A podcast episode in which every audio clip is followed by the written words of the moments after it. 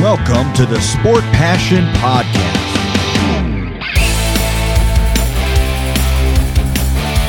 And here is your host, Lars Marendorf.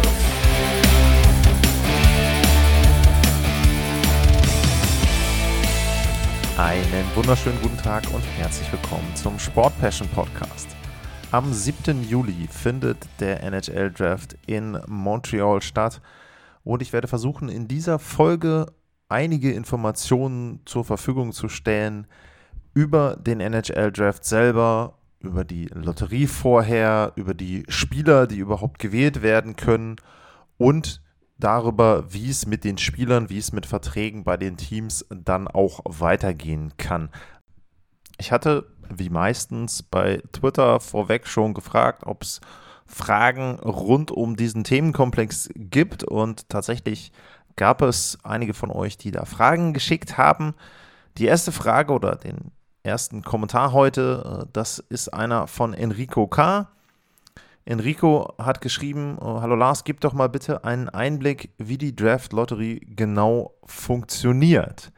Und damit gehen wir direkt in den ersten Teil des Drafts, wenn man das so als Gesamtkomplex sieht, vielleicht aus drei Teilen würde ich es mal bezeichnen, komme ich noch zu, wie die beiden anderen Teile dann aussehen. Und das ist eben die Draft-Lotterie. Das heißt, das ist der Prozess, in dem festgelegt wird, welche Teams an welcher Stelle auswählen dürfen. Theoretisch hat jedes NHL-Team erstmal sieben Draft-Picks, das heißt, es gibt sieben Runden und theoretisch heißt das dann eben, dass in jeder Runde alle 32 Teams jeweils einen Draft-Pick haben. Es muss aber eine Reihenfolge geben und die Reihenfolge ist dann erstmal identisch in allen Runden. Das heißt, wenn die einmal festgelegt ist, dann gilt die für alle Runden. Wie wird jetzt aber diese Reihenfolge festgelegt? Die Reihenfolge der ersten 16 Picks, also der Picks Nummer 1 bis Nummer 16, die wird durch die sogenannte Lottery festgelegt. Da wurden die Regeln vor dieser Saison nochmal geändert. Und zwar hat man die Regeln geändert, um den Teams, die ja, am Anfang stehen, also die am schlechtesten waren in der letzten Saison, Chancen zu geben auf den ersten Pick. Aber man hat die Regeln auch angepasst, um zu verhindern, dass Teams mehrere Jahre in einem gewissen Zeitraum immer den ersten Draft-Pick bekommen. Komme ich gleich noch drauf zu, hört sich erstmal ein bisschen kompliziert an, ist aber dann, denke ich, wenn man den Prozess einmal erklärt hat, nicht so schwierig zu verstehen. Also, wir haben 16 Teams in der NHL, die haben die Playoffs nicht erreicht. Das heißt, diese 16 Teams nehmen an der Draft-Lotterie teil. Dabei gibt es jeweils eine Gewichtung, eine prozentuelle Gewichtung, um den Teams unterschiedliche Chancen auf den Nummer 1-Pick zu geben. Das schlechteste Team der letzten Saison, das waren die Montreal Canadiens, die hatten eine Chance von 18,5 Prozent. Die Arizona Coyotes hatten eine Chance von 13,5 Prozent. Seattle war auf 3, 11,5 Prozent. So ging das Ganze dann weiter bis schließlich zu den Vancouver Canucks und den Vegas Golden Knights. Das waren die beiden Teams mit der schlechtesten Prozentzahl. Jeweils nur eine Chance von 0,5 Prozent auf den besten Draft Picks, wobei aufgrund einer Sonderregel, auch da komme ich gleich noch zu, sie den ersten Draft Pick beziehungsweise ein paar der vorderen Draft Picks gar nicht bekommen konnten. Also wir fangen mal an, um das Ganze einfach zu machen. Montreal hat 18,5% Chancen auf den Top Draft Pick. Das heißt, was passiert? Es gibt einen Topf von 1000 Zahlen und von diesen 1000 Zahlen bekommen die Montreal Canadiens 185 zufällig zugewiesen über einen Algorithmus, über einen Computeralgorithmus. Dann geht es weiter. Das nächste Team, die Arizona Coyotes, die bekommen, weil sie 13,5% haben, 135 Zahlen zugewiesen und so weiter und so weiter.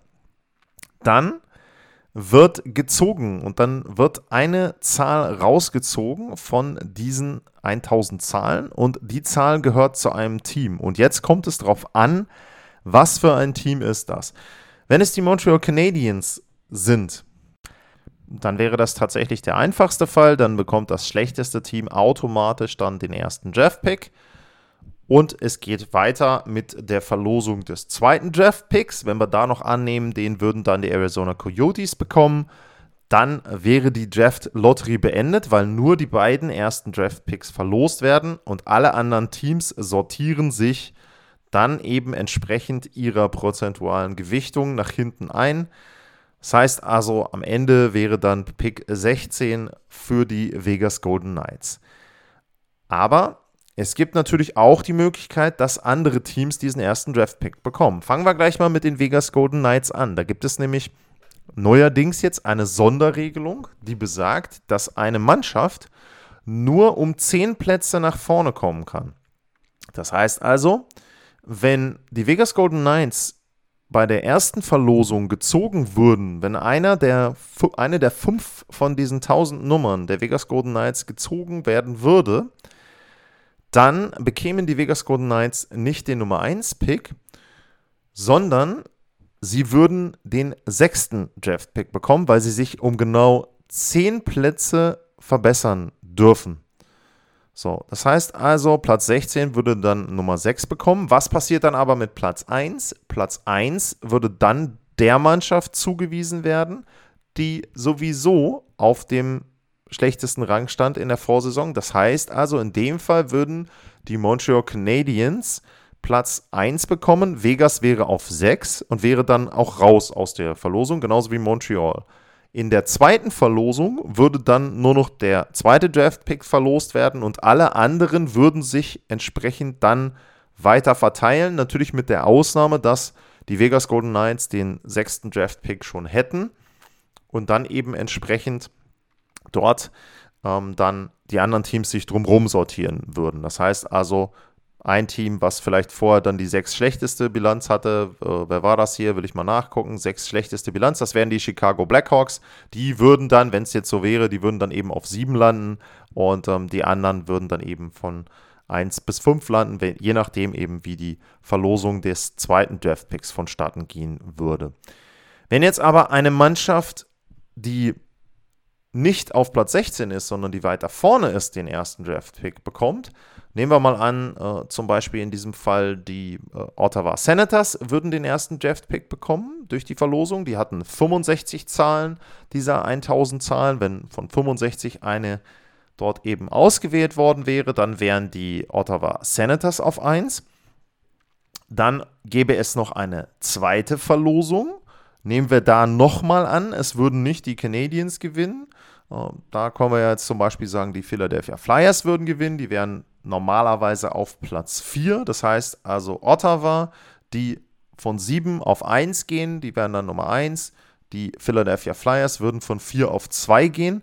Und ab dann, ab dem dritten Draft-Pick, würde dann automatisch die Reihenfolge eingehalten werden, die vorher eben auch schon festgelegt war über die Prozentzahlen. Das heißt also, den dritten Draft-Pick würden automatisch die Montreal Canadiens bekommen. Das bedeutet also, dass das schlechteste Team der NHL nie schlechter als Platz 3 picken kann, zumindest bei den aktuellen Regeln. Wie gesagt, die wurden geändert vor der Saison. Also hm, Platz 3 ist immer drin. Das heißt, das schlechteste Team hat automatisch den dritten, den dritten Draft-Pick. Wenn die Verlosung etwas Besseres ergibt, super, aber schlechter als Nummer 3 können die nicht picken. Und wie gesagt, alle Teams, die hinten liegen, können sich um maximal 10 Plätze verbessern. Das heißt also eben entsprechend ab Platz Nummer 12 ist nicht mehr der erste Draft-Pick möglich. Ab 13 ist auch der zweite nicht mehr möglich. Die Beispiele äh, oder das Beispiel mit den Vegas Golden Knights habe ich ja dann gebracht. Jetzt gab es aber in der Vergangenheit immer mal wieder Situationen und Phasen, wo eine Mannschaft sehr häufig den Nummer 1 Pick hatte. Speziell die Phase zwischen 2010 und 2015 ist eine Phase, wo man die Edmonton Oilers hatte, die innerhalb von sechs Jahren viermal den Nummer 1 Pick bekommen haben. So, jetzt hat man ja bei der NHL dann eben gesagt, okay, aber das ist etwas, das würden wir gerne verhindern wollen. Das heißt, wir möchten nicht, dass ein Verein, der über Jahre hinweg so eine schlechte Mannschaft aufstellt, dass sie immer wieder Letzte werden oder eine sehr gute Chance haben auf die Lottery, dann auch immer wieder diese Draftpicks abräumen. Also man möchte schon, dass das verteilt wird, dass das Talent, der Talentpool eben, sage ich mal, verhältnismäßig gleichmäßig über die NHL verteilt wird und dass eben verhindert wird, dass eine Mannschaft drei Jahre hintereinander oder eben in dem Fall vier von sechs Jahren den Nummer 1 Pick bekommt. Wie möchte man das verhindern? Die Regel, die man da eingeführt hat, besagt, dass mit Beginn dieser Saison es keinem Team erlaubt sein wird, die, die Lotterie mehr als zweimal innerhalb eines Fünfjahreszeitraums zu gewinnen. Jetzt muss ich ganz ehrlich sagen, in diesem Jahr ist es eben natürlich noch nicht passiert, weil die Regel ja erst zu diesem Jahr geändert wurde und auch im nächsten Jahr kann es ja noch nicht passieren. Das heißt also, wenn im nächsten Jahr Montreal nochmal gewinnt, ist es wurscht, weil das ja immer noch innerhalb von fünf Jahren möglich wäre, zweimal zu gewinnen. Aber ab dem dritten Jahr ist es dann so, ab da würde diese Regel ziehen. Ich bin mir aber im Moment nicht ganz sicher, ob sie sich darauf beziehen, dass eine Mannschaft einen Nummer 1 Pick bekommt. Das heißt also, dass man sagt, die Mannschaft muss die Lotterie gewinnen und damit den Nummer 1 Pick bekommen. Oder aber das Beispiel, was ich gebracht habe, zum Beispiel mit Vegas, dass man jetzt sagt, okay, eine Mannschaft ist jetzt auf Platz 16 gewesen, die gewinnen in diesem Jahr die Lotterie, gehen auf Platz 6. Ähm, dann sind sie im nächsten Jahr das 10 schlechteste Team und äh, oder das, das 12 schlechteste Team, sagen wir mal so, dann gewinnen sie Platz 2 und irgendwann gewinnen sie dann, weil sie das siebte schlechteste Team waren oder das drittschlechteste oder wie auch immer, gewinnen sie dann den Nummer 1 Draftpick, dürfen den dann aber nicht haben, weil sie innerhalb dieser fünf Jahre zweimal die zehn Plätze nach vorne gekommen sind. Also das weiß ich nicht, ob das so auch gilt. Wie es auf jeden Fall gelten soll, ist, wenn eine Mannschaft innerhalb von fünf Jahren bereits zweimal den Nummer 1 Pick hatte, dann werden sie den nicht bekommen. Allerdings ist auch da für mich die Frage, was passiert dann, wenn die das gewinnen? sind die dann quasi erstmal automatisch ausgeschlossen von dieser Lotterie und man sagt von vornherein, man nimmt sie gar nicht mit rein, um eben zu verhindern, dass sie ein drittes Mal gewinnen. Oder aber landen die dann automatisch auf Platz 3 und der Nummer 1-Pick wird an das schlechteste Team vergeben. Kann ich nicht zu sagen. Das Szenario ist auch noch komplett neu. Wie gesagt, das wird dann in den nächsten Jahren jeweils immer vorm Draft wahrscheinlich dann dazu eben auch Informationen geben, wie es denn wäre, wenn denn ein Team mehrfach die Lotterie gewinnen würde. Aktuell ist eben so, diese Regel wurde eingeführt und jetzt ist das erste Jahr, deswegen zieht die natürlich noch nicht, kann erst im dritten Jahr ziehen. Und da bin ich eben gespannt, wie das dann wird. Ich finde insgesamt die Idee ganz sinnvoll, dass man sagt, man möchte jetzt nicht, dass immer das gleiche Team die Lotterie gewinnt. Auf der anderen Seite ist es natürlich auch so, äh, man hat nie Einfluss darauf, warum denn ein Team schlecht ist. Nehmen wir mal an, die holen den Nummer 1 Pick und der ist dann verletzt oder auch zum Beispiel, man sieht ja bei den Oilers, sie haben dann zwischendrin ja auch Picks gehabt, wo man sagt, naja, ähm, das ist jetzt vielleicht nicht unbedingt der beste Spieler in dem Jahrgang gewesen oder ein Jahrgang ist schlecht und so weiter und so weiter. Also grundsätzlich finde ich die Idee gut. Jetzt muss man mal sehen, wie sich das Ganze dann in den ja, kommenden Jahren entwickelt. Also nochmal zusammengefasst, wie funktioniert die Draft-Lotterie? Die 16 Teams, die die Playoffs nicht erreicht haben, werden beginnend mit dem schlechtesten Team bis zum 16. dann von diesen Teams eingeordnet und bekommen eine Gewichtung an Zahlen zugewiesen, eine äh, prozentuelle Wahrscheinlichkeit für den Nummer 1 Pick. Es findet eine Verlosung statt und nach dieser Verlosung steht die Reihenfolge der ersten 16 Draft Picks fest.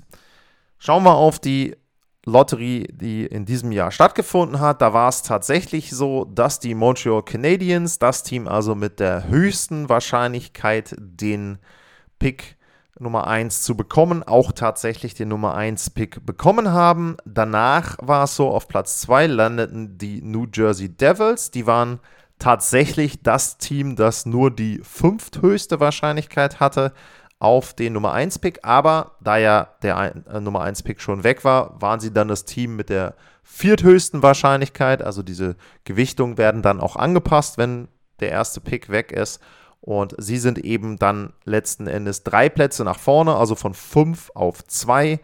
Und ab Platz drei haben sich dann alle Teams einsortiert, so wie vorher eben die Reihenfolge war.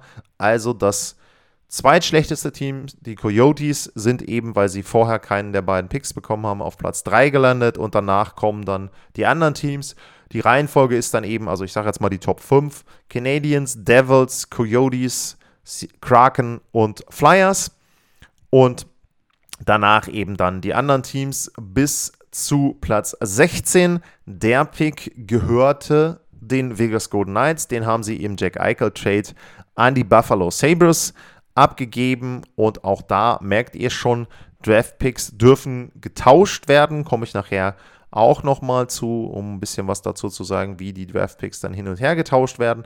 Aber da merkt ihr eben schon, es ändert sich dann etwas, wenn in einem Tauschgeschäft ein Draftpick an ein anderes Team abgegeben wurde. Der Transfer des Draftpicks, der passiert allerdings quasi erst nach der Lotterie. Das heißt also, auch diese Wahrscheinlichkeiten gelten dann nicht für diese Position. Wenn wir jetzt mal in dem Fall dann eben Buffalo nehmen, die haben den Draftpick von Vegas bekommen im Tauschgeschäft, aber der Draftpick hatte nicht die Wahrscheinlichkeiten, die der eigene von Buffalo hatte. Also da galt eben das, was Vegas hat. Und ganz interessant, wir hatten in diesem Jahr in der Lotterie zweimal die Situation, dass ein Draft-Pick erst dann getauscht wurde, nachdem die Lotterie fertig ist. Also das passiert dann, wenn in einem Tauschgeschäft definiert wird, ob ein Pick eine bestimmte, einen bestimmten Schutz hat. Also zum Beispiel war es so, dass die Vegas Golden Knights ja das Tauschgeschäft hatten mit Buffalo und Jack Eichel und der Number One Draft Pick, der dort eben getauscht wurde, der hatte eine sogenannte Top 10 Protection. Das heißt also, wenn in diesem Jahr der Pick der Vegas Golden Knights, nehmen wir mal an das Szenario, was ich vorhin kurz äh, skizziert habe. Also die Vegas Golden Knights gewinnen die Lotterie, gehen um 10 Plätze nach oben, das heißt, sie bekommen den sechsten Draft-Pick zugewiesen. In dem Fall wäre dieser Draft-Pick nicht an Buffalo gegangen, weil der Top 10 protected war. Das heißt, er lag dann in den ersten 10. Den Pick hätten die Vegas Golden Knights selber bekommen, aber dafür hätte dann Buffalo im nächsten Jahr den Erstrunden-Pick bekommen von den Vegas Golden Knights und der wäre auch unprotected gewesen. In diesem Fall war es aber so, Vegas ist nicht nach vorne gezogen worden in der Lotterie. Die Sabres bekommen also Pick 16, Jetzt haben wir damit die ersten 16 Draft-Picks festgelegt. Die wurden eben über die Lotterie und dann anschließend über die festgelegten Reihenfolgen verteilt. Jetzt gibt es aber natürlich noch 16 weitere Teams, die sich irgendwann auch noch einsortieren müssen in diese Reihenfolge. Die ersten Mannschaften, die dann verteilt werden, das sind die Mannschaften, die die Playoffs erreicht haben, aber nicht ihre Division gewinnen konnten und nicht ins Conference-Finale eingezogen sind. Das heißt also, das sind die Picks 17 bis 24 oder bis sogar 28. Warum sogar bis 28? Schauen wir auf diese Spielzeit. Welche Teams haben ihre Divisions gewonnen? Das waren die Florida Panthers, die Carolina Hurricanes, die Colorado Avalanche und die Calgary Flames.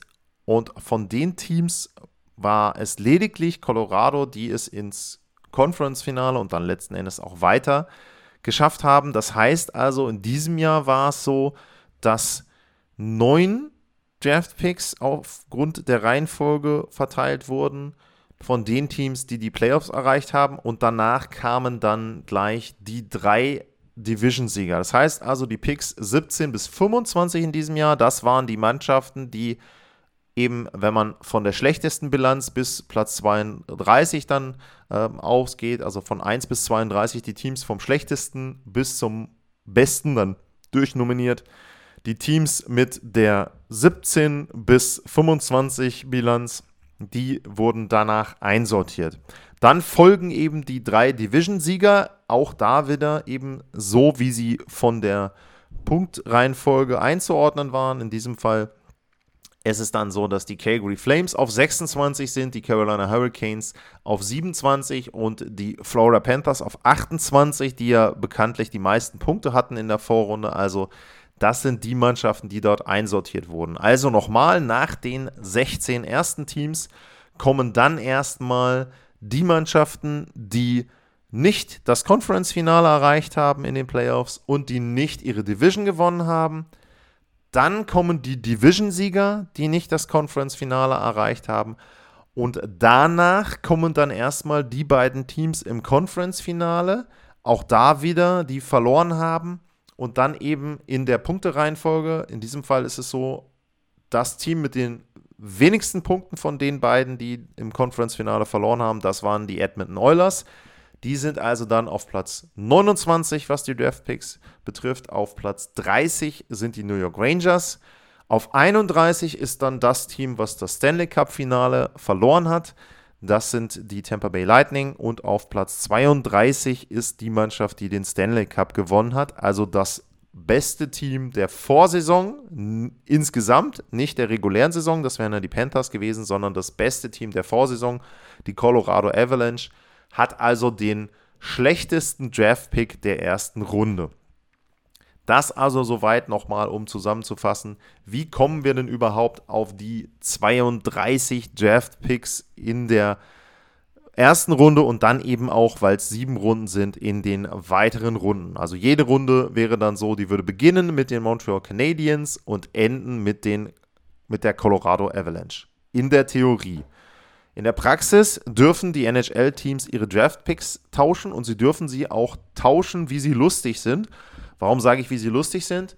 In der NBA zum Beispiel gibt es die Regel, dass man seinen eigenen Draft-Pick nicht in zwei Jahren hintereinander abgeben darf.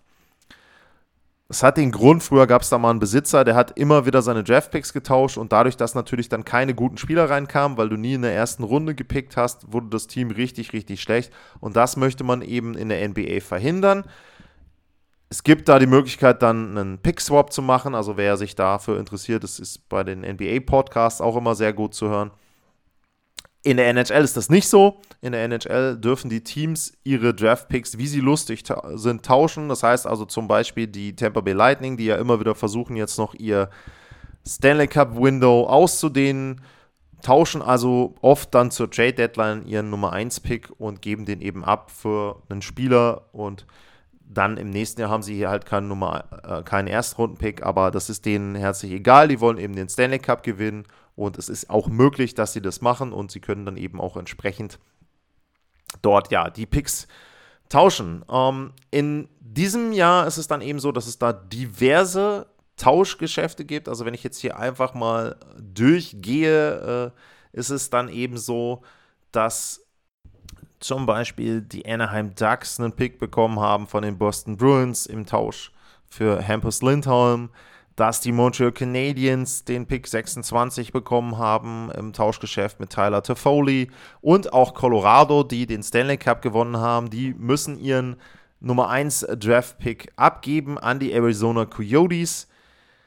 Uh, da ist eben uh, dann eine Kondition gewesen, ähm, dass der Top 10 geschützt war, der Pick, aber ansonsten geht er an die Coyotes und der stammt aus dem Trade für Darcy Kemper. Das heißt also, da haben die ersten Erstrunden-Pick entsprechend abgegeben und der geht jetzt eben an die Arizona Coyotes. Also da gibt es eben ja, wie gesagt, verschiedenste Tauschgeschäfte und das Ganze zieht sich runter bis in Runde 7. Das heißt also, überall sind Tauschgeschäfte aktiv, wo Spieler dann entsprechend an andere Teams abgegeben werden, beziehungsweise das Recht an der Stelle zu picken. Also der Spieler selber ist ja noch nicht klar, welcher das ist, sondern das Recht an der Stelle einen Spieler auszuwählen, das wurde eben entsprechend getauscht. Und das ist ein vollkommen normaler Prozess und wie gesagt, da gibt es keine Li Limits für die NHL-Teams, aber man muss natürlich sagen, aus Eigeninteresse wirst du irgendwann schon versuchen, nach ein paar Jahren, wo du deine Picks abgegeben hast, einfach mal wieder einen hohen Draft-Pick zu haben, einfach um dann auch wieder gute Nachwuchsspieler zu haben. Denn deine eigenen Spieler altern ja dann und dann entsprechend möchte man den Prospect-Pool auch wieder etwas auffüllen. Also das soweit erstmal dazu, wie die Reihenfolge der Teams festgelegt wird. Ich würde sagen, an der Stelle mache ich einen kurzen Break und dann komme ich wieder und dann geht es zum einen um die beiden Draft-Tage selber, aber eben dann auch um die Spieler und um die Verträge, die die Spieler dann im Anschluss unterschreiben oder vielleicht auch nicht unterschreiben. Bis gleich.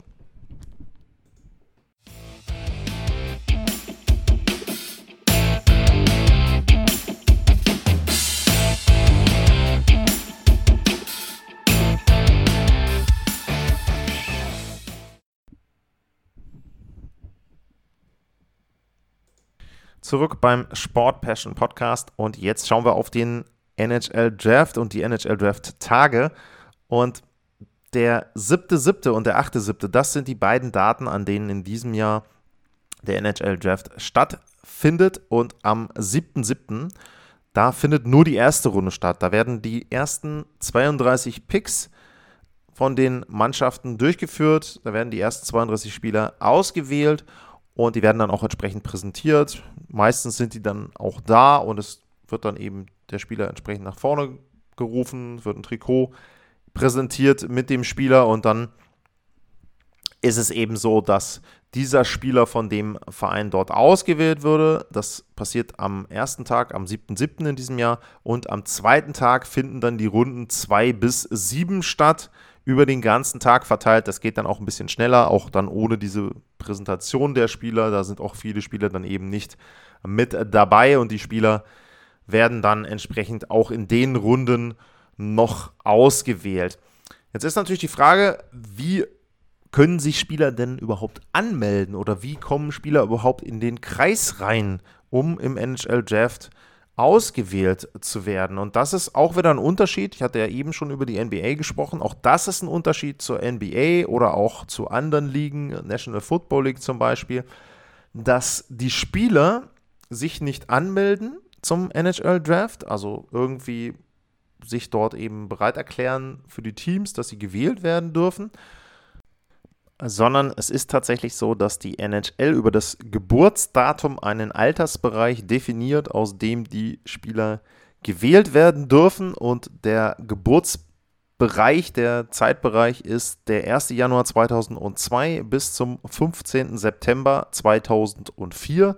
Das heißt also, die Spieler sind zwischen 17 und 20 Jahre alt. Wenn eine Mannschaft einen Spieler ausgewählt hat, dann hat die Mannschaft zwei Jahre lang Zeit, diesen Spieler unter Vertrag zu nehmen. Wenn das nicht passiert und der Spieler ist immer noch unter 20 Jahre alt, dann kann er sich noch ein zweites Mal wieder zum Draft anmelden. Also theoretisch könnte es dann so sein, dass eine Mannschaft einen Spieler pickt, der ist dann nicht unter Vertrag genommen worden und kann sich dann eben entsprechend zwei Jahre später, wenn er denn unter 20 ist, nochmal zum NHL-Draft anmelden. Die Einstiegsverträge, die sind definiert in der NHL und die sind festgelegt. Es ist aber so, dass diese Einstiegsverträge nicht nur für Draft-Picks gelten, sondern auch für Spieler, die nicht gedraftet wurden, die aber dann später entsprechend in die Liga reinkommen. Und äh, es ist so, dass ein Spieler, der jünger als 25 ist, am 15. September des Jahres, in dem er seinen Vertrag erhält, der muss einen Entry-Level-Contract bekommen. Und dieser Entry-Level-Contract ist immer ein Zwei-Wege-Vertrag. Das heißt also, die Mannschaft kann ihn immer in eine der Farm-Ligen entsprechend runterschicken. Und die Gehälter von den Entry-Level-Contracts, die sind auch sehr begrenzt bzw. festgelegt. Äh, das Maximum sind 925.000 Dollar Festgehalt. Es gibt aber auch noch Bonuszahlungen und mit den Bonuszahlungen kann dann eben der Vertrag oder beziehungsweise das Gehalt entsprechend erhöht werden. Ich meine, der äh, Deckelbetrag liegt irgendwo bei knapp unter 3 Millionen dann, 2,85 Millionen, die dort nicht unterschritten werden dürfen. Und es gibt auch noch Regelungen dafür, wie lang ein Vertrag sein kann für die jeweiligen Spieler. Wenn ein Spieler zwischen 18 und 21 ist, dann darf sein Entry-Level-Contract drei Jahre lang sein. Wenn er zwischen 22 und 23 Jahre alt ist, dann darf sein Entry-Level-Contract zwei Jahre sein und ab 24, also die 24-Jährigen, die bekommen dann eben ein Jahr einen Entry-Level-Contract. Und wie gesagt, Grundgehalt sind da maximal 925.000 Dollar. Dann ist es so, dann ist natürlich jetzt die Frage, jetzt haben wir einmal definiert, welche Teams dürfen denn an welcher Stelle wählen. Dann wurde jetzt gesagt, okay, welche Spieler dürfen die Teams denn auswählen? Oder auch festgelegt, eben 1. Januar 2002 bis zum 15. September 2004. Jetzt habe ich eben noch kurz gesagt, wie das mit dem Vertrag ist, wie der Vertrag unterschrieben wird. Es gibt noch eine Sonderregelung, wenn Teams einen Spieler, einen Erstrundenpick nicht unter Vertrag nehmen können innerhalb von zwei Jahren, dann kann es sein, dass diese Teams einen Sonder-Draft-Pick erhalten, also einen zusätzlichen Draft-Pick erhalten. Und das ist in diesem Fall sogar so. Es gibt einen Compensatory Pick für die Minnesota Wild, weil die ihren Erstrunden-Pick 2018, äh, Philipp Johansson, nicht unter Vertrag nehmen konnten. Ähm, das jetzt nur mal am Rande erwähnt. Also, wenn die Teams eben dort nicht zur Einigkeit kommen mit ihrem Spieler, dann kann es eben sein, dass sie dort einen Compensatory Pick kriegen. Die Details davon, muss ich ganz ehrlich sagen, kenne ich jetzt nicht. Das sei nur erwähnt, falls jemand von euch jetzt darauf stößt, warum Minnesota da irgendwie einen, einen weiteren Pick hat in der Runde. Also so etwas gibt es dann eben auch sozusagen das Äquivalent zu dem nochmal anmelden für den Spieler. Die haben ja dann entsprechend ähm, das Recht, wenn sie nach zwei Jahren keinen Vertrag haben, sich nochmal anzumelden, wenn sie unter 20 sind. Und das Team, in diesem Fall dann Minnesota, bekommt da eben auch eine kleine Gegenleistung, wenn sie ihren Spieler nicht unter Vertrag genommen haben. Eine sehr interessante Frage, die hat Julian mal wieder gestellt, äh, Julian Zado. Der hat nämlich die Frage gestellt, wie es denn aussieht mit ja, dem Leistungen der Spieler. Gibt es Erfahrungen darüber, wie viele Spieler sich dann wirklich in der NHL durchsetzen? Also zum Beispiel, bis zu welchem Draft-Pick schafft es jemand, von Ausnahmen abgesehen, mit einer relativen Wahrscheinlichkeit in ein NHL-Team.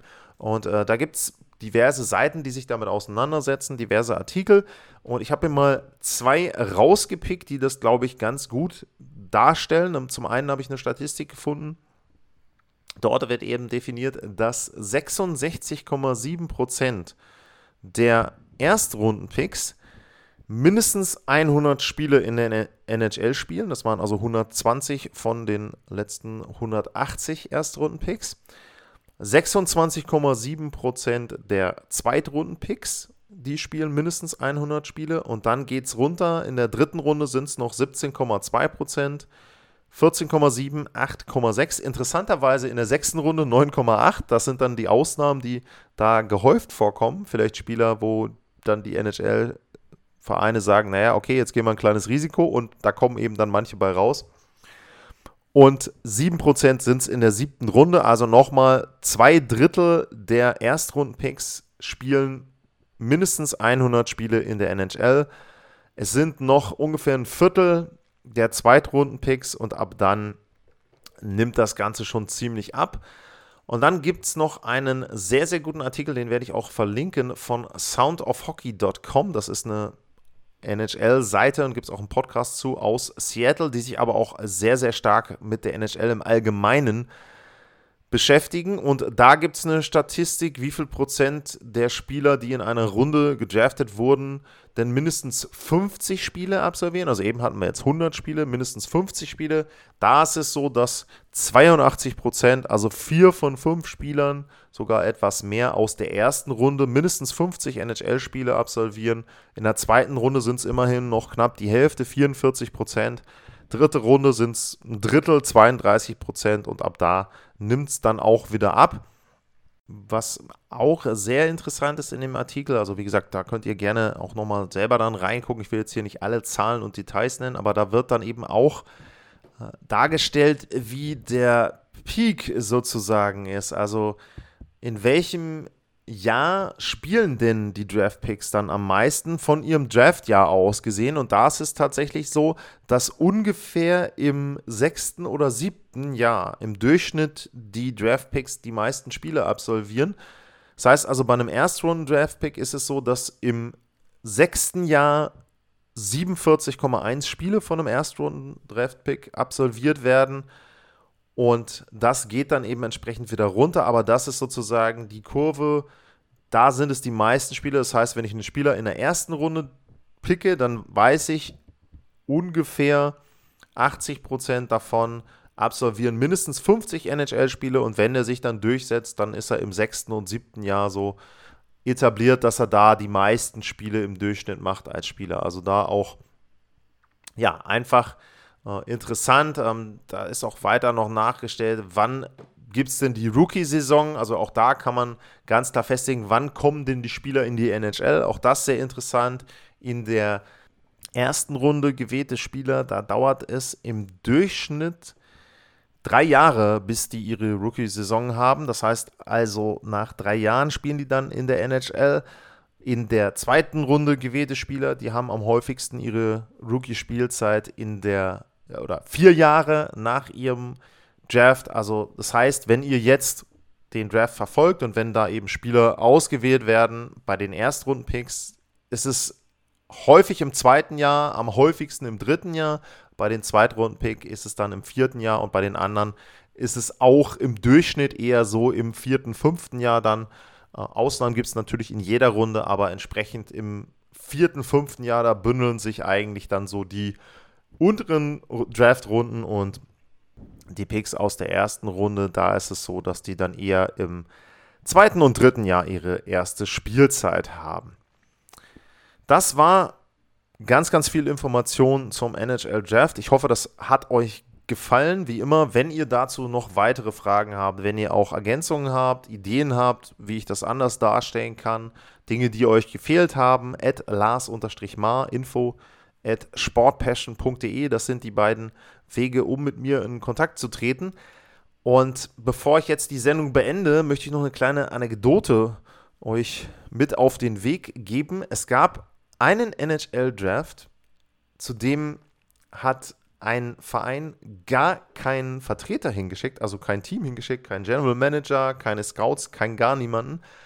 Und diese Mannschaft hat tatsächlich auch gar keinen Draft-Pick durchgeführt. Das war 1983. Da war die Besitzersituation der St. Louis Blues nicht ganz klar. Und letzten Endes endete das dann wirklich damit, dass die Blues keinen Vertreter zum Draft hingeschickt haben und dann entsprechend auch keinen Spieler ausgewählt haben. Also das auch eine, finde ich, sehr interessante und auch dann, ja, also für alle anderen lustige Anekdote, für die St. Louis Blues weniger. Etwas ähnliches wird jetzt auch am 7. bzw. am 8.7. dann nicht vorkommen. Also da werden die Teams schon ihre Vertreter schicken. Mittlerweile ist ja auch der NHL Draft eine Riesenveranstaltung und da wird alles anonymisiert hinterfragt. Und da muss ich eben sagen, äh, ich habe euch heute keine Aufbereitung gegeben der Spieler, der möglichen Spieler, die dort gedraftet werden. Ganz einfach aus dem Grund, ich habe mich zwar schon ein bisschen damit beschäftigt, aber da war meine Zeit dann doch begrenzt. Ich habe mich eben in den letzten Monaten mit den Spielen, mit den Serien auf dem Eis beschäftigt und die Möglichkeit hatte ich dann nicht in irgendeiner Form was vorzubereiten. Deswegen diese Sendung eben nur über die Lotterie im Allgemeinen, über die, den Draft im Allgemeinen, die Spieler die Verträge noch ein bisschen. Und wie gesagt, ich hoffe, die Informationen helfen euch weiter und es ist etwas, wo ihr sagt, das war interessant. Wie immer gilt, wenn euch der Podcast gefällt, gerne teilen, gerne abonnieren, sehr gerne bewerten. Das hilft mir immer weiter. Und ja, ansonsten gilt wie immer, vielen Dank fürs Zuhören, bleibt gesund und tschüss.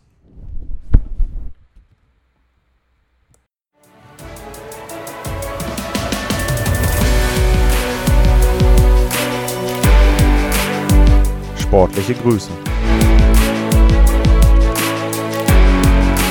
Das war's, euer Lars.